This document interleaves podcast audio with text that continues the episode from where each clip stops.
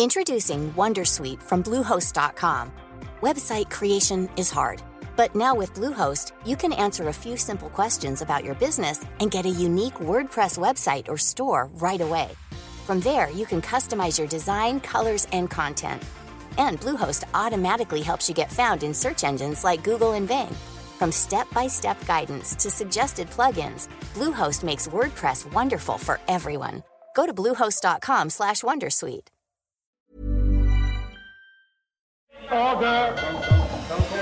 You're listening to the Irish Times Inside Politics podcast. It's Wednesday, September the 28th, and you're very welcome to the weekly politics podcast from the Irish Times. I'm Hugh Linehan. With me in studio today, Jan O'Sullivan, the Labour TD for Limerick City and party spokesman on a range of issues around environment in particular, our political correspondent Harry McGee, and our deputy political editor Pat Leahy. You're all very welcome. Um, the Dáil resumed today after its lengthy summer recess. The parties are girding their loins for the upcoming budget, which we will be revealed to an expectant public by Minister for Finance Michael Noonan. However, there's not going to be much to reveal by the time Michael Noonan Noonan stands up in the Dáil, Pat? No, um, there was details in our own paper and in others uh, this morning about uh, a briefing that Michael Noonan gave to his cabinet colleagues yesterday. And now the structure of the budget uh, nowadays is not all uh, Michael Noonan's. Uh, uh, it's it's not all all under his purview. He will do the taxation and uh, the macroeconomic strategy, while Paschal Donohoe will do the public expenditure side of things. But which Mike, is two thirds of things. So I suppose Paschal Donohoe arguably has the bigger job. Uh, yes, you could argue that he certainly has the more difficult job.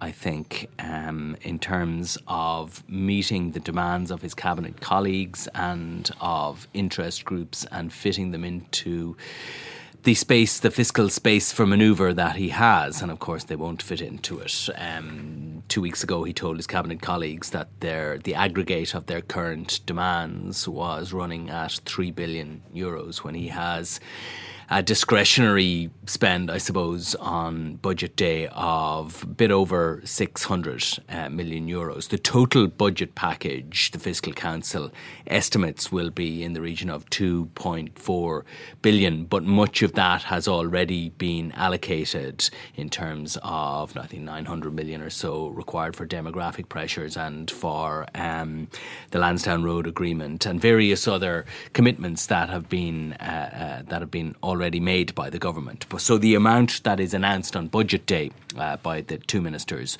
will be about a billion euros, and Michael Noonan will have north of 300 million. I suspect it may go to 400 million um, of tax cuts to announce on the day, and that is um, what that brings us back to this morning's newspaper stories, which were revealing some of the details of what he told his colleagues yesterday was not his hard and fast decisions, but rather the direction of his thinking.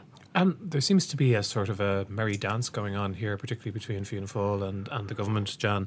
I, I was just before we came in, I was looking at a tweet from Michael McGrath, who was tweeting a very aggrieved tones about the, the amount of leaks which are coming out of government basically has you know what's happened to cabinet confidentiality which is always interesting to hear from Fianna Fáil.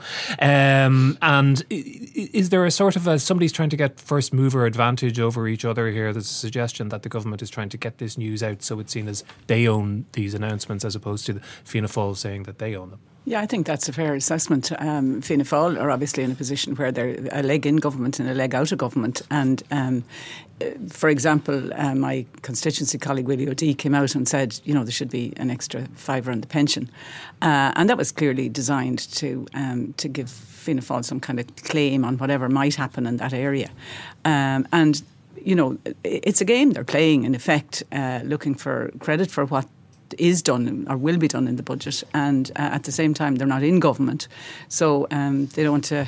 They won't be, as they see it anyway, uh, responsible for whatever isn't done. And um, you know, I think people need to recognise that, that that's actually what they're at. Um, I mean, it, it somewhat mirrors um, what they've been doing in relation to water as well, where um, where they're you know trying to get onto the populist side of, of arguments. And um, I mean, I suppose you could say that in some ways uh, it's working fairly well for them at the moment. But uh, at the same time, I, th- I, think we do need straight talking around what we should do in terms of whatever money is available. And I certainly would like to see um, more focus on uh, public expenditure. And um, I'd like to see Paschal Donohoe actually, you know, getting uh, a, a, good amount of money uh, because we need it. I mean, I raised yesterday in the Dáil the issue of childcare. We are uh, we're spending, uh, no matter uh, well, depending on how you measure it, 0.1 or 0.2 percent of GDP on childcare, which puts us way down, um, about a quarter of the OECD average. Um, we urgently need to, you know, invest in in that particular area um, because uh, people are really struggling and putting off having children in many cases because they can't afford both the mortgage and the childcare. And uh, I, I, think that's an, an, issue that really needs a step up in public spending. I want to come there back to about what, what, what, what, what Labour's positions might be in some of these issues. But Harry, actually, the, the, the, the, issue of childcare, which Jan mentions there, has been floating around a little bit uh, in the newspapers this morning. That about Catherine Zappone's uh, proposals to introduce a, um, a, form of direct payment for um, for childcare for families for parents of, of young children, and some dissension perhaps within the ranks of Fine Gael about the method which she's proposing. Yeah, I mean, it it revolves really around the thresholds. The gist of her proposal in its initial stages is that the package will be available to low to lower income families and their families with a combined income of forty seven thousand euro or less. So the minute that kind of um, leaked out, uh, alarm bells were held, were heard. Uh, all over uh, Fine Gael headquarters in Mount Street as nervous uh, Fine Gael TDs started uh, whinging about the squeezed middle. And the squeezed middle uh, is one of those definitions that's as long as a piece of string because it's anybody. Uh, or any family with anybody who's not entirely comfortable in every part of their life, I suppose. Yeah, with an income between thirty thousand and hundred thousand. and In one of our own articles, um, the squeezed middle included those with a combined income of a hundred thousand. So. Um, they're Fine Gael are very unhappy that they're not going to get anything out of it. Kelly had a story this morning saying that Fine Gael uh, discussed alternative proposals uh, without the knowledge of uh, Catherine Zappone or any of her uh, advisors. And uh, I was talking to, to uh, one of her advisors yesterday who said that this issue will be a live issue right up until budget day on the 11th of October. So I think um, uh, this um, story has a, a, lot to play yet. So, I mean, it's really, I mean, there's a limited amount of money that she has at her disposal. Uh, she's targeting uh, lower income families. Uh, Fine Gael want the, uh, the largesse to be spread uh, a little bit more. Uh, widely across the demographic spectrum, so it's it's um, it's it's going to be one of the big issues during the budget. Can I just say perhaps something generally about the budget? We're not going to find any radical or tough or uh, a major decision that's not a crowd pleaser in it because there are so many components, as Pat was pointing out, there are so many authors.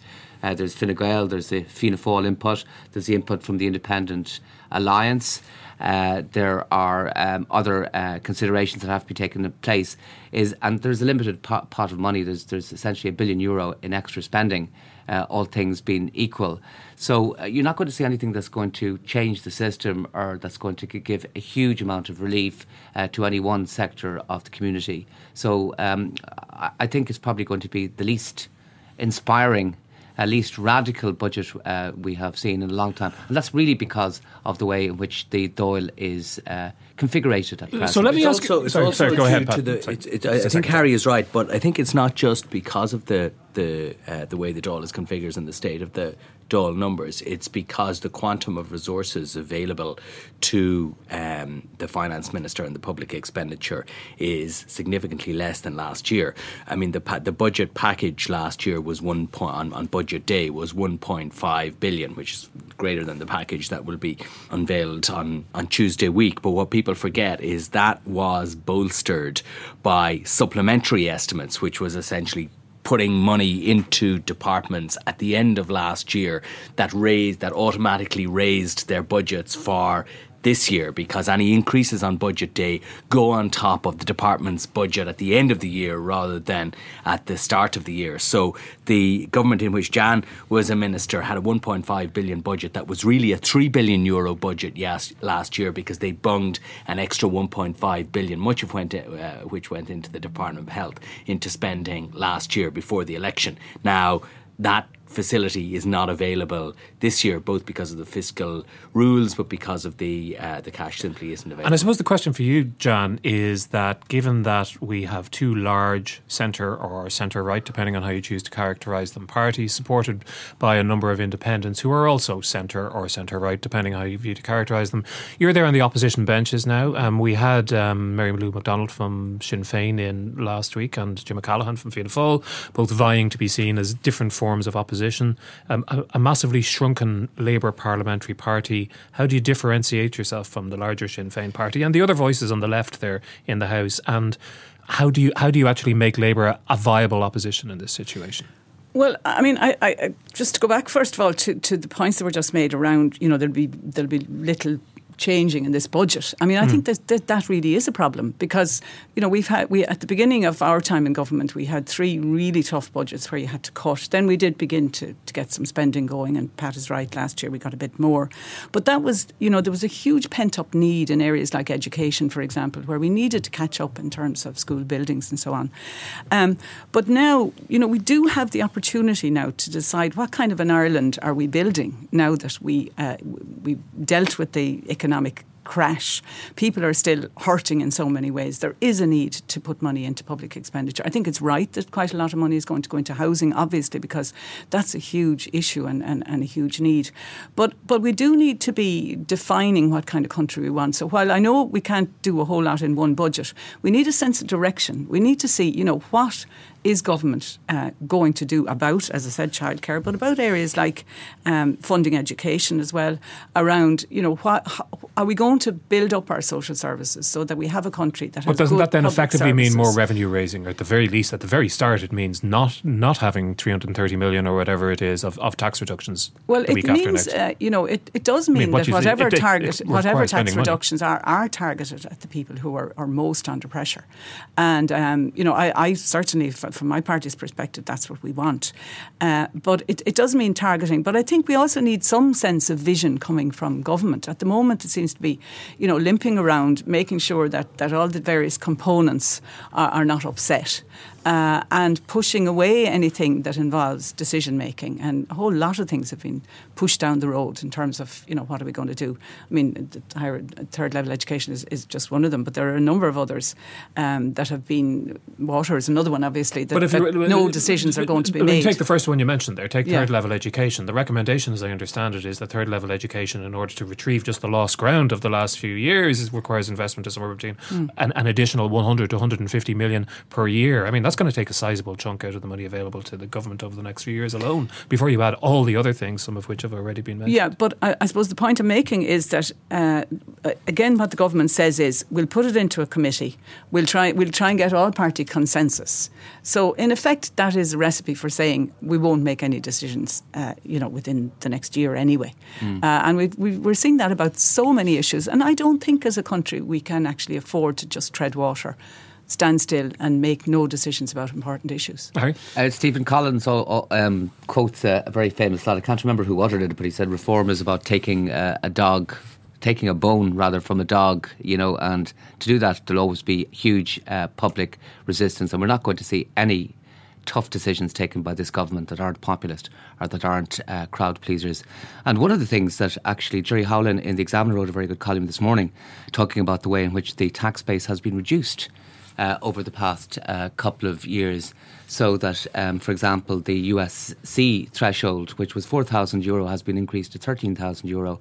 And effectively, uh, 700,000 people pay no tax at all and 800,000 people pay no uh, USC. And the argument he was making is he said they shouldn't be taxed disproportionately. But his argument is that everybody should be asked to make a contribution. And he made the, the same argument in relation to, uh, albeit a small contribution, we're not saying that, that those on the lowest income pay, pay, pay the most tax, but it's, it's, it's, it's a strong argument. The, the second point he was making was in relation to water charges, which is another uh, effort to, to broaden uh, the tax base.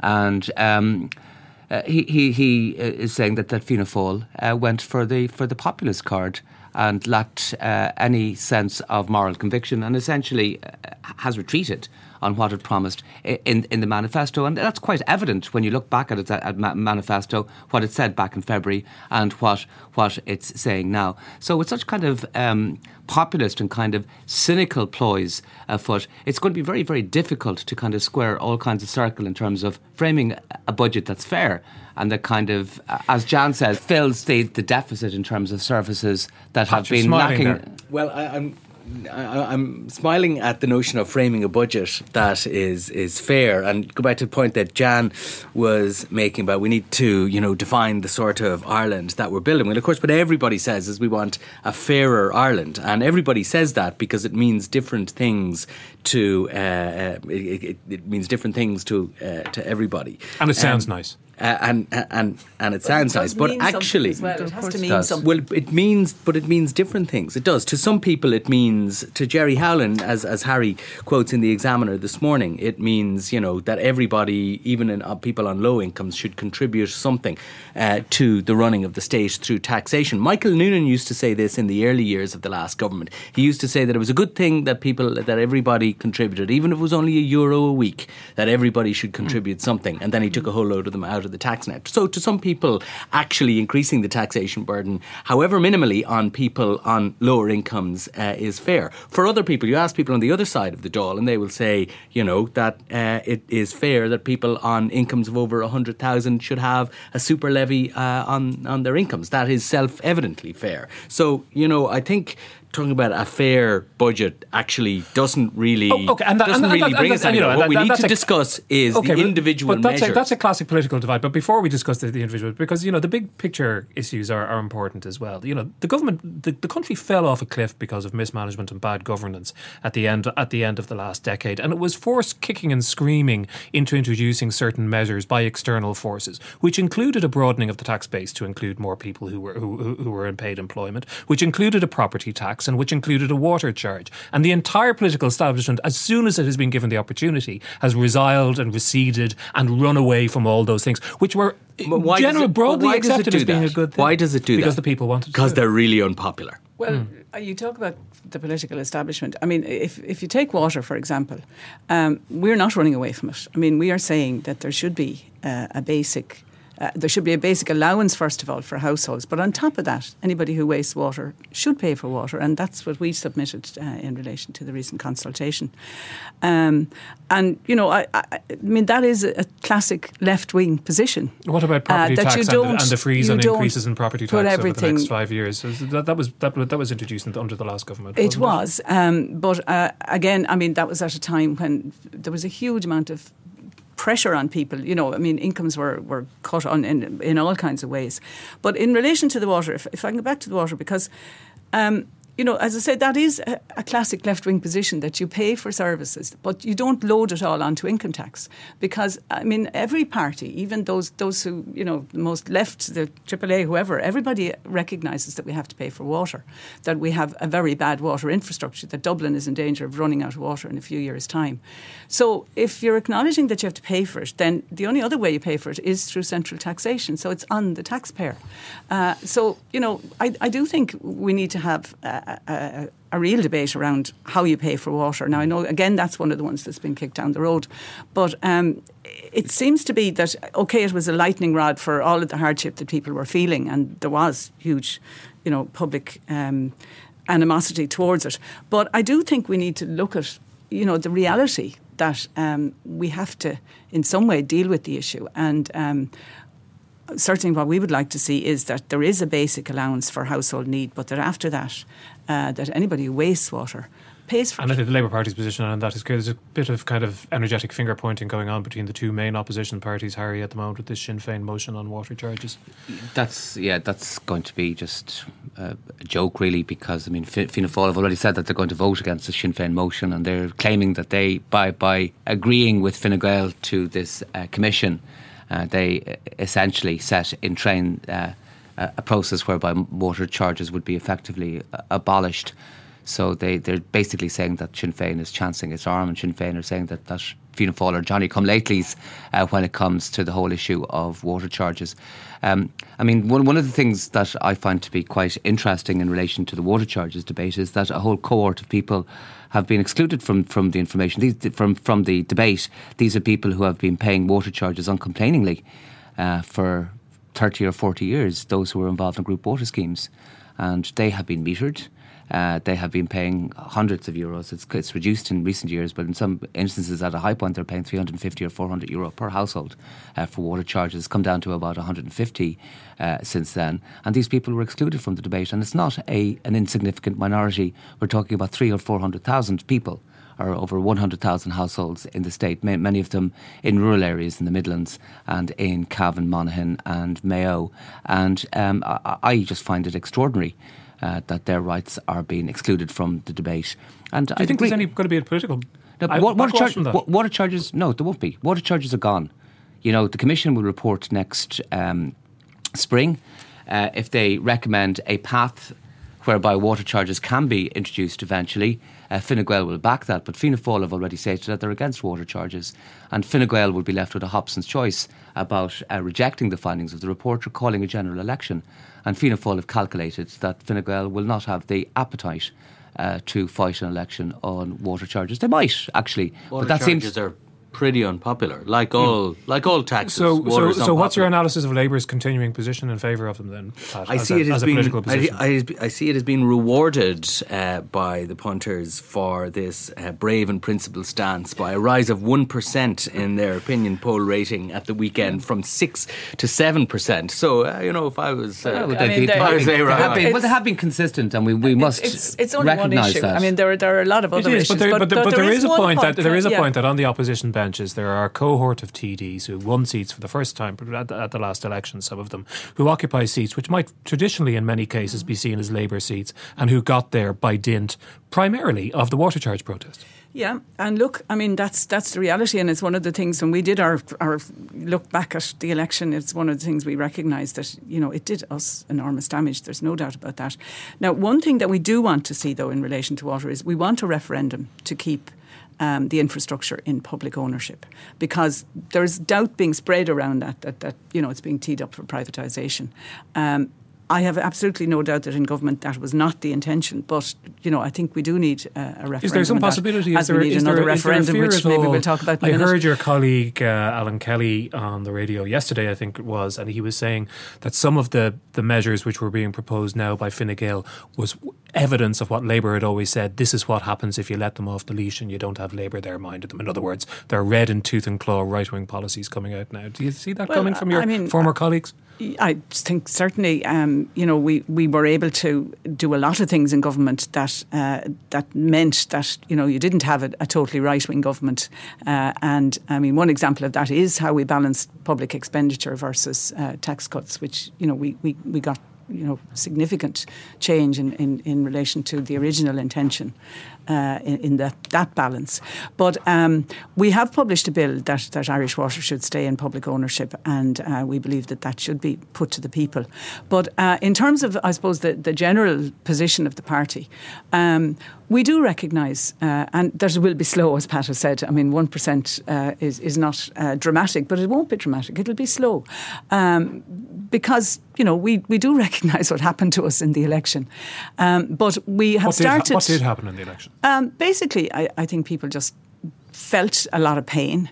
We were in government. Uh, I don't think people remember what was the cause of, of um, the collapse of the economy, which was before we came into government. But we were certainly identified with, with a lot of the consequences and, and the action that was taken by government. But we are rebuilding. We have uh, so recruited more Labour than had such 400 a bad election people because recently. the people have no, no, terribly no. short memories. No, it's not. No, that that's very simplistic. You, uh, no. I mean, I, look, we do recognise that um, we we got some things wrong. We didn't uh, I don't think we, we properly explained the battles we had behind the scenes either. Um, and there's no doubt about it, people are still, uh, and many people, while we've had, you know, very positive increases in employment figures, there are still many people who are not able to get work, people who are getting badly paid work. And that this is an area that we've worked very hard on both in government and and uh, now as part of, of uh, the work that we're continuing to do in terms of, of it, it wasn't change. just it wasn't just that though. It, certainly, the unpopularity of the austerity measures was uh, one of the principal engines behind uh, Labour's catastrophic defeat in the general election. But I think to that you must, and, and the, you know, there's a lot of opinion poll evidence uh, for this.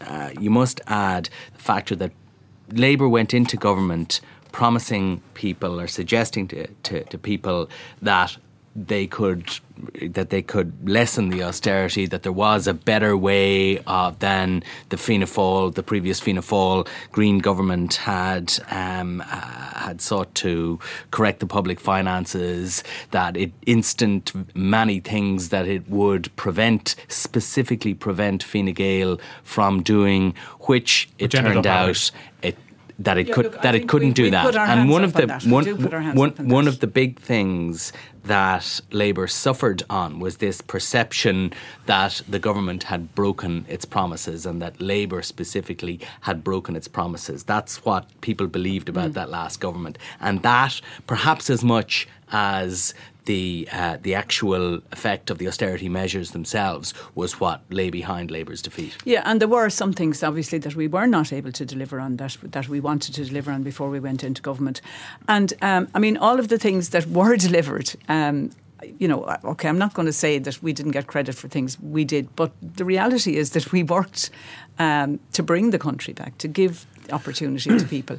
But yes, that that was you know that was the view of the public that we broke promises. I, I, I there were a few things that we didn't achieve. I, suppose you know, uh, and that's that's undoubtedly true. And much you know, of the post-morteming has, willing to has say been done now. The, question, the question, but the question it has, but just, just on that point, be. if if I think if Labour clings to the belief, and, and it is an attractive one for them mm. to do, and you can see why they are. If Labour clings to the belief that it was punished because it had to do difficult things in government, that it did the right thing and was and was punished for that, and ignores the fact that its its opposition and its electioneering set itself up for a fall before the 2011 election, then they will go on and repeat that mistake at some yeah, stage no, in the but future. I think we have acknowledged that, Pat, uh, and we are now looking to the future, looking to rebuild.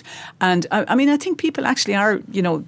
Th- they are they have their own lives to live. You know, they are under pressure. They are looking to see what people uh, are going to do into this in this new phase of of, of Ireland now, uh, where we are building the country up again, where we can aspire to given, have given more that it jobs, is, more given that progress. it is a very uh, you know a very new phase, and you've a, you've a very different Dáil, and from the point of view of Labour and Labour's rebuilding, you've got a number of, of entities now to uh, to your left, including the Social Democrats, Sinn Féin would claim to be your to your left, AAA, PPP, and a number of independents as well, and maybe Harry as well. More broadly, the fact that social democratic parties in the Labour mould are facing all kinds of challenges, not, not not just in Ireland, but you know across Europe. And you even look at the crisis of some of the, the crisis of the left in the United States and the Democratic Party, the Bernie Sanders phenomenon.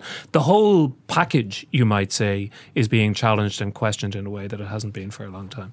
It is, and this is going to be a quandary for Labour where to position itself over the next year, two years, how, how long the government lasts, and how, how it uh, prepares itself and how it presents itself uh, in the run up uh, to the next election. I'll just make a general observation first, just in relation to it. general, it, it affects Labour and all smaller uh, parties who go into a coalition.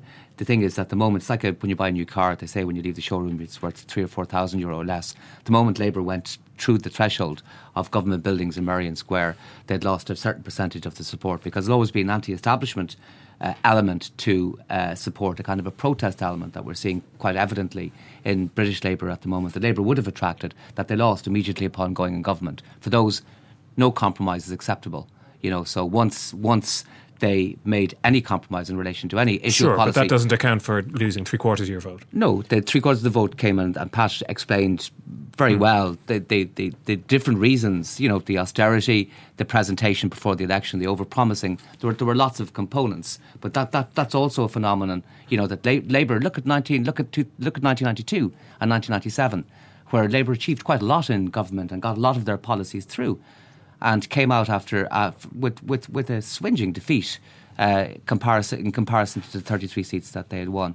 But just in relation to positioning, I mean, is Labour going to be a social democratic party, another centrist party, or does it have to look and take cognizance of what's happening in Britain and America and elsewhere in Europe and say, well, perhaps we need to take a, a different approach and become more radical? And I, I'm not sure, but I know that that that I was talking to a TD earlier this week about this, and I know that that debate is taking place within Labour. That there were th- those, there are some within Labour who think that they should move, you know, take a sharp lurch. Uh, to the left and become an identifiable socialist party once more, rather than a social democratic party. Jan Brendan, Brendan uh, but I, th- I, think that Brendan Howlin's instincts would be against that. I yeah, Brendan, Brendan Howlin was, was talking was, was, talking last week about uh, describing Labour as a progressive party, and I'm not sure, you know, a, bit like the word fair, progressive can mean a number of different things to a number of different people. But to me, rightly or wrongly, it sounds to me like a centrist, social democrat, liberal, accentuating one's liberalism on social issues kind of a position. Well, first of all, um, we don't want to be populist. So, I mean, I think of what a lot of the people you would call on our left um, are largely populist. Uh, you know, they, that is where they position themselves. They're again everything that people don't like, and they're for everything that people want. Um, so we want to be principled. Now, I mean, we are have yes, there is. I suppose there are differing views in the Labour Party. I mean, I come from uh, the Democratic Socialist um, wing, if you like, of the Labour Party. Um, I see myself as a socialist. Um, other people would describe themselves as, as social democrats, but I think that's the case in in all broadly based Labour parties, uh, and certainly you see it in the British Labour Party at the moment. Um, I think it's something, though you're right, that uh, social democracy or socialism, if you want, the Parti Socialiste in, in France, um, is struggling with. Uh, you know, losing popularity. And I think part of that is because we live in a soundbite time where we don't examine in detail you know, what is it that drives us? Why are we in a political party? Why are we in politics? What, what, do we want to achieve? I mean, I'm somebody who came in purely, you know, out of wanting to, to change the world. It sounds wonderful, but I mean, you know, that's how a lot of people join a party like the Labour Party. It's probably how people join, uh, you know, a, a, sort of a traditional right wing party as well. But there's so much populism now and, and so much common ground even between the far left and the far right in some European countries, you know, that um, I think that's worrying. And I do think we need to bring the debate back into what are we about, you know, what are our values, uh, and then what do we do to implement those values, even if it isn't always popular. How do you think Labour gets itself out of this hole, Pat?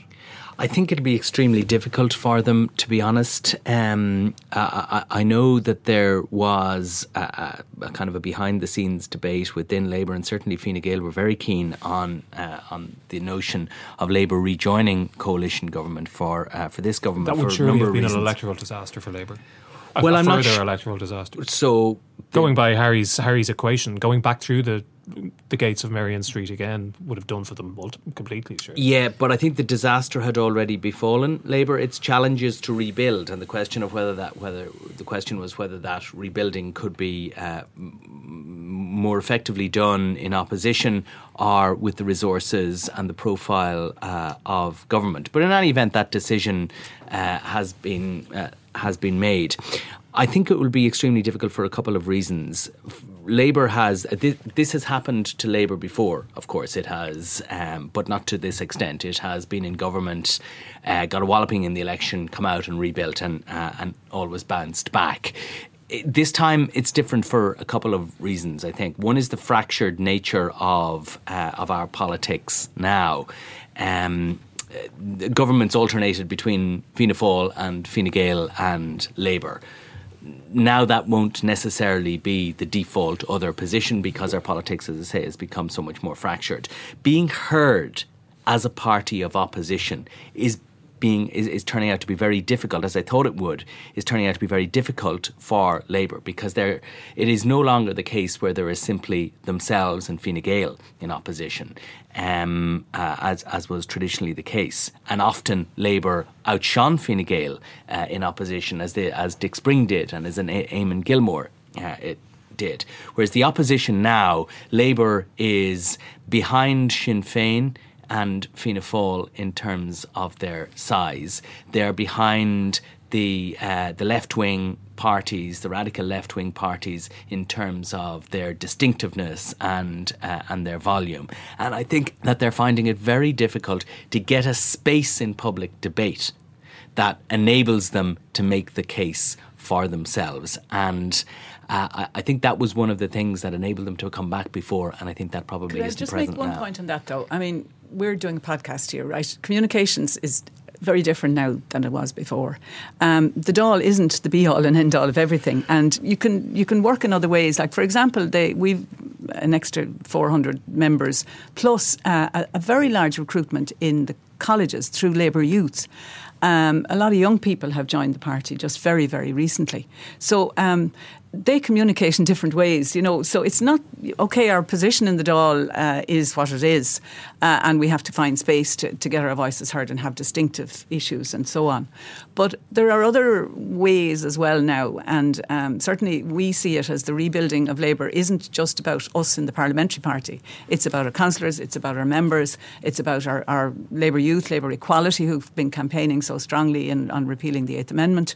Um, so it, it's about uh, the broader party. So accepting all that, I think it's fair to say the last thing Labour wants is an election in the last, next 12 months. Would that be fair? I don't think anybody wants an election in the next 12 months. Um, I don't think it'll change anything. We'll still end up with the same The- um, do nothing, you know, the, uh, the, Irish, of, of the Irish electorate are actually more forgiving than many people think. They, they, when Labour have, have definitely been put onto the thinking step, but the thinking step is always a, a kind of a temporary phenomenon, as, as we've seen with Fianna Fáil. Some people in 2011 were predicting that Fianna Fáil wouldn't exist into the future, and Fianna Fáil have They bounced said the back. same about Fine Gael in 2002. They, they do. mean, Yeah. people, pe- people. I mean, gave Labour a, a terrible kicking in the election, but Labour does have the potential to return. I think I'd accept Pat's point that in the more kind of fractured landscape, it will be might be more difficult to uh, assert itself and to gain the, the status it might have had in the past. But I, I think in the next local elections, I think you, you, you will expect Labour to make considerable gains. And there you have it. Reports of their demise are greatly exaggerated. Thanks very much indeed to Jan O'Sullivan, Harry McGee, and to Pat for joining us today. And that's it for this edition of Inside Politics. Thanks very much indeed for listening. Thanks to our producer, Declan Conlon, and our engineer, JJ Vernon. Remember, you can find me on Twitter at hlinehan or mail me at hlinehan at irishtimes.com. And I'm really interested to hear your correspondence, so do give us a shout and tell us what you think. Also, if you're a subscriber on iTunes, we'd be very grateful if you would rate us because it helps to get it out to a larger audience. But until the next time, from me, Hugh Linehan, goodbye and thanks very much indeed for listening.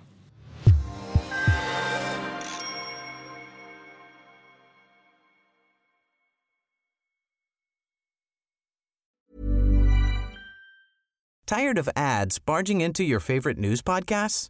Good news. Ad-free listening is available on Amazon Music for all the music plus top podcasts included with your Prime membership. Stay up to date on everything newsworthy by downloading the Amazon Music app for free or go to amazon.com slash news ad free. That's amazon.com slash news ad free to catch up on the latest episodes without the ads.